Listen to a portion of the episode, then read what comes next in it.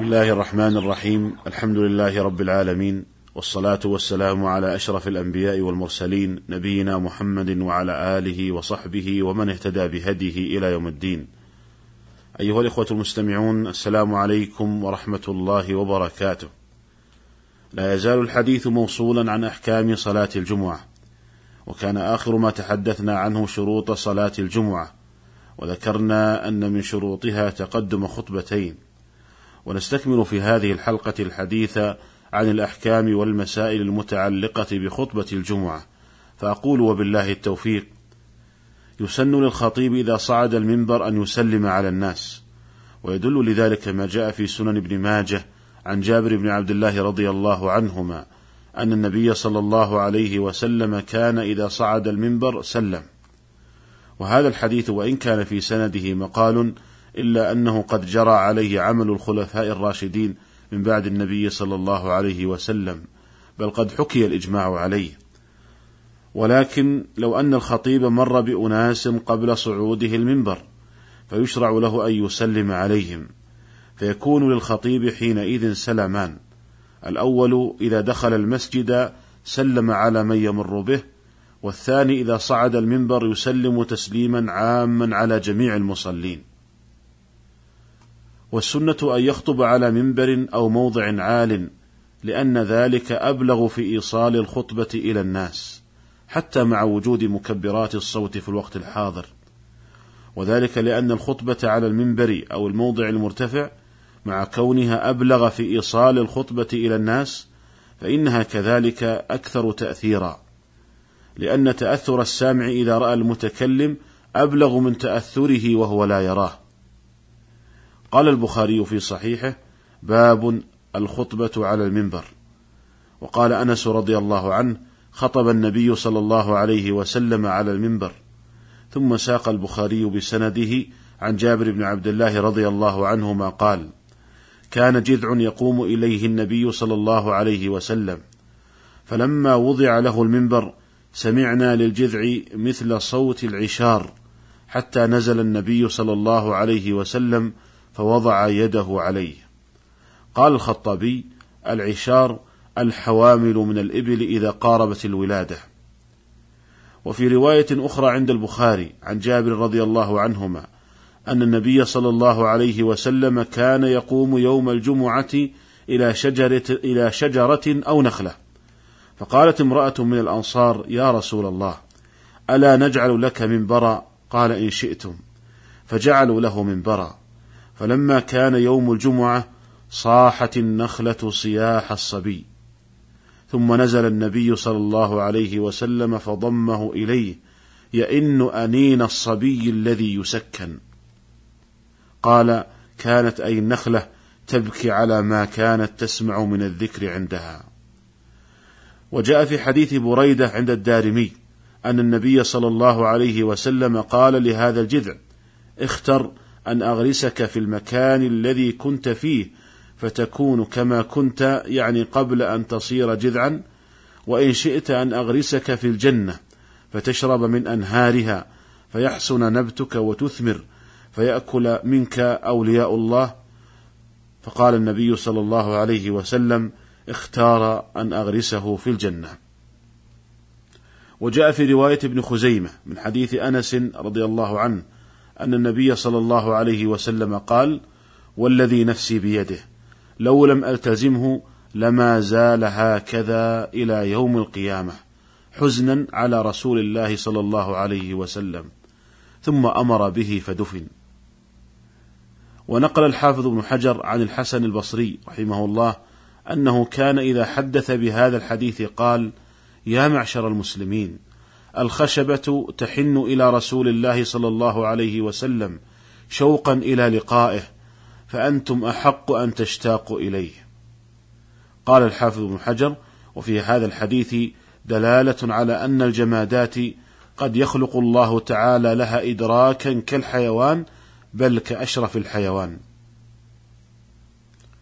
والسنة للخطيب أن يخطب قائما لقول الله تعالى وإذا رأوا تجارة أو لهوا انفضوا إليها وتركوك قائما. وفي صحيح مسلم عن جابر بن سمرة رضي الله عنه أن رسول الله صلى الله عليه وسلم كان يخطب قائما ثم يجلس ثم يقوم فيخطب قائما. فمن نبأك أنه كان يخطب جالسا فقد كذب. واستحب بعض العلماء أن يعتمد الخطيب على سيف أو قوس أو عصا. لحديث الحكم بن حزن قال شهدنا الجمعة مع رسول الله صلى الله عليه وسلم فقام متوكئا على عصا أو قوس فحمد الله وأثنى عليه. وهذا الحديث أخرجه أبو داود في سننه. قال الحافظ بن حجر إسناده حسن. ويرى بعض العلماء أن الاعتماد على السيف لا أصل له وأما الاعتماد على العصا أو القوس فإنما يكون عند الحاجة. فإذا احتاج الخطيب إلى الاعتماد على العصا مثل أن يكون ضعيفا أو كبيرا في السن فيكون سنة لأن ذلك يعينه على القيام وما أعان على سنة فهو سنة. أما إذا لم يكن هناك حاجة للاعتماد على العصا فلا يقال إن الاعتماد على العصا في الخطبة سنة. وهذا القول الأخير لعله هو الأقرب في هذه المسألة والله أعلم. ويدل لذلك أن ظاهر الروايات المروية عن النبي صلى الله عليه وسلم في اعتماده على العصا أثناء الخطبة إنما كانت قبل اتخاذه المنبر لحاجته إلى الاعتماد على العصا في هذه الحال. أما بعد اتخاذه المنبر فلم يحفظ عنه صلى الله عليه وسلم أنه كان يعتمد على عصا. قال ابن القيم رحمه الله ولم يكن صلى الله عليه وسلم يأخذ بيده سيفا ولا غيره وإنما كان يعتمد على قوس أو عصا قبل أن يتخذ المنبر. وكان في الحرب يعتمد على قوس وفي الجمعة يعتمد على عصا. ولم يحفظ عنه صلى الله عليه وسلم أنه اعتمد على سيف. وما يظنه بعض الجهال أنه كان يعتمد على السيف دائما وأن ذلك إشارة إلى أن الدين قام بالسيف فمن فرط جهله. فإنه لا يحفظ عنه صلى الله عليه وسلم بعد اتخاذ المنبر أنه كان يلقاه بسيف ولا قوس ولا غيره. ولا قبل اتخاذه أنه أخذ بيده سيفا البتة وإنما كان يعتمد على عصا أو قوس. والحاصل أيها الإخوة المستمعون أن الاعتماد على العصا في خطبة الجمعة إنما يستحب لمن يحتاج إليها إما لضعف أو لكبر سن ونحو ذلك. وأما من لا يحتاج إلى الاعتماد على العصا فليس ذلك بمستحب والله تعالى أعلم. واستحب العلماء للخطيب أن يقصد تلقاء وجهه ولا يلتفت أثناء الخطبة لا يمينا ولا شمالا. وقد نص كثير من العلماء على كراهة التفات الخطيب أثناء الخطبة بل حكي الاتفاق على ذلك. قال النووي رحمه الله اتفق العلماء على كراهة الالتفات أثناء خطبة الجمعة وهو معدود من البدع المنكرة. وقول النووي عن هذا الالتفات إنه من البدع المنكرة لعله يقصد أمرا كان موجودا في بعض الأزمنة من أن الخطيب كان إذا صلى على النبي صلى الله عليه وسلم التفت يمينا وشمالا. لكن الالتفات أثناء الخطبة مكروه عموما في قول عامة أهل العلم. والمشروع لمن يستمع الخطبة أن يستقبل الخطيب بوجهه. قال البخاري في صحيحه باب يستقبل الإمام القوم واستقبال الناس الإمام إذا خطب. واستقبل ابن عمر وأنس رضي الله عنهم الإمام.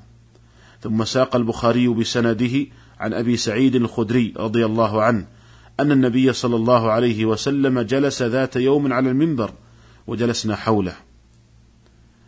واستقبال المأمومين للخطيب بوجوههم من السنن التي أغفلها كثير من الناس اليوم. قال الحافظ ابن حجر رحمه الله ومن حكمة استقبالهم الإمام التهيؤ لسماع كلامه وسلوك الأدب معه في استماع كلامه فإذا استقبله بوجهه وأقبل عليه بجسده وقلبه وحضور ذهنه كان أدعى لتفهم موعظته. وهل من السنة أن يحرك الخطيب يديه عند الانفعال؟ الجواب ليس من السنة أن يحرك ليس من السنة أن يحرك الخطيب يديه في خطبة الجمعة ولكن يشير في الخطبة بإصبعه عند الدعاء. أما في غير خطبة الجمعة فلا بأس أن يتحرك الخطيب بحركات تناسب الجمل التي يتكلم بها. أما خطبة الجمعة فإن المغلب فيها التعبد. فلا يشرع فيها إلا ما ورد عن النبي صلى الله عليه وسلم. ولهذا أنكر الصحابة على بشر بن مروان حين رفع يديه في الدعاء مع أن الأصل في الدعاء رفع اليدين كما جاء في صحيح مسلم عن عمارة بن رؤيبة أنه لما رأى بشر بن مروان على المنبر رافعا يديه يعني عند الدعاء فقال قبح الله هاتين اليدين لقد رأيت رسول الله صلى الله عليه وسلم ما يزيد على أن يقول بيده هكذا وأشار بإصبعه المسبحة. أيها الإخوة المستمعون رفع اليدين عند الدعاء في خطبة الجمعة لا يشرع لا للخطيب ولا للمأمومين ولكن يستثنى من ذلك الاستسقاء يستثنى من ذلك الاستسقاء فقط. فإذا استسقى الخطيب فالسنة أن يرفع يديه ويرفع المأمومون أيديهم. وما عدا الاستسقاء يدعو الخطيب من غير رفع اليدين. أسأل الله تعالى أن يوفقني وإياكم لاتباع سنة نبيه صلى الله عليه وسلم وأن يرزقنا العلم النافع والفقه في الدين وإلى الملتقى في الحلقة القادمة إن شاء الله تعالى. والسلام عليكم ورحمة الله وبركاته.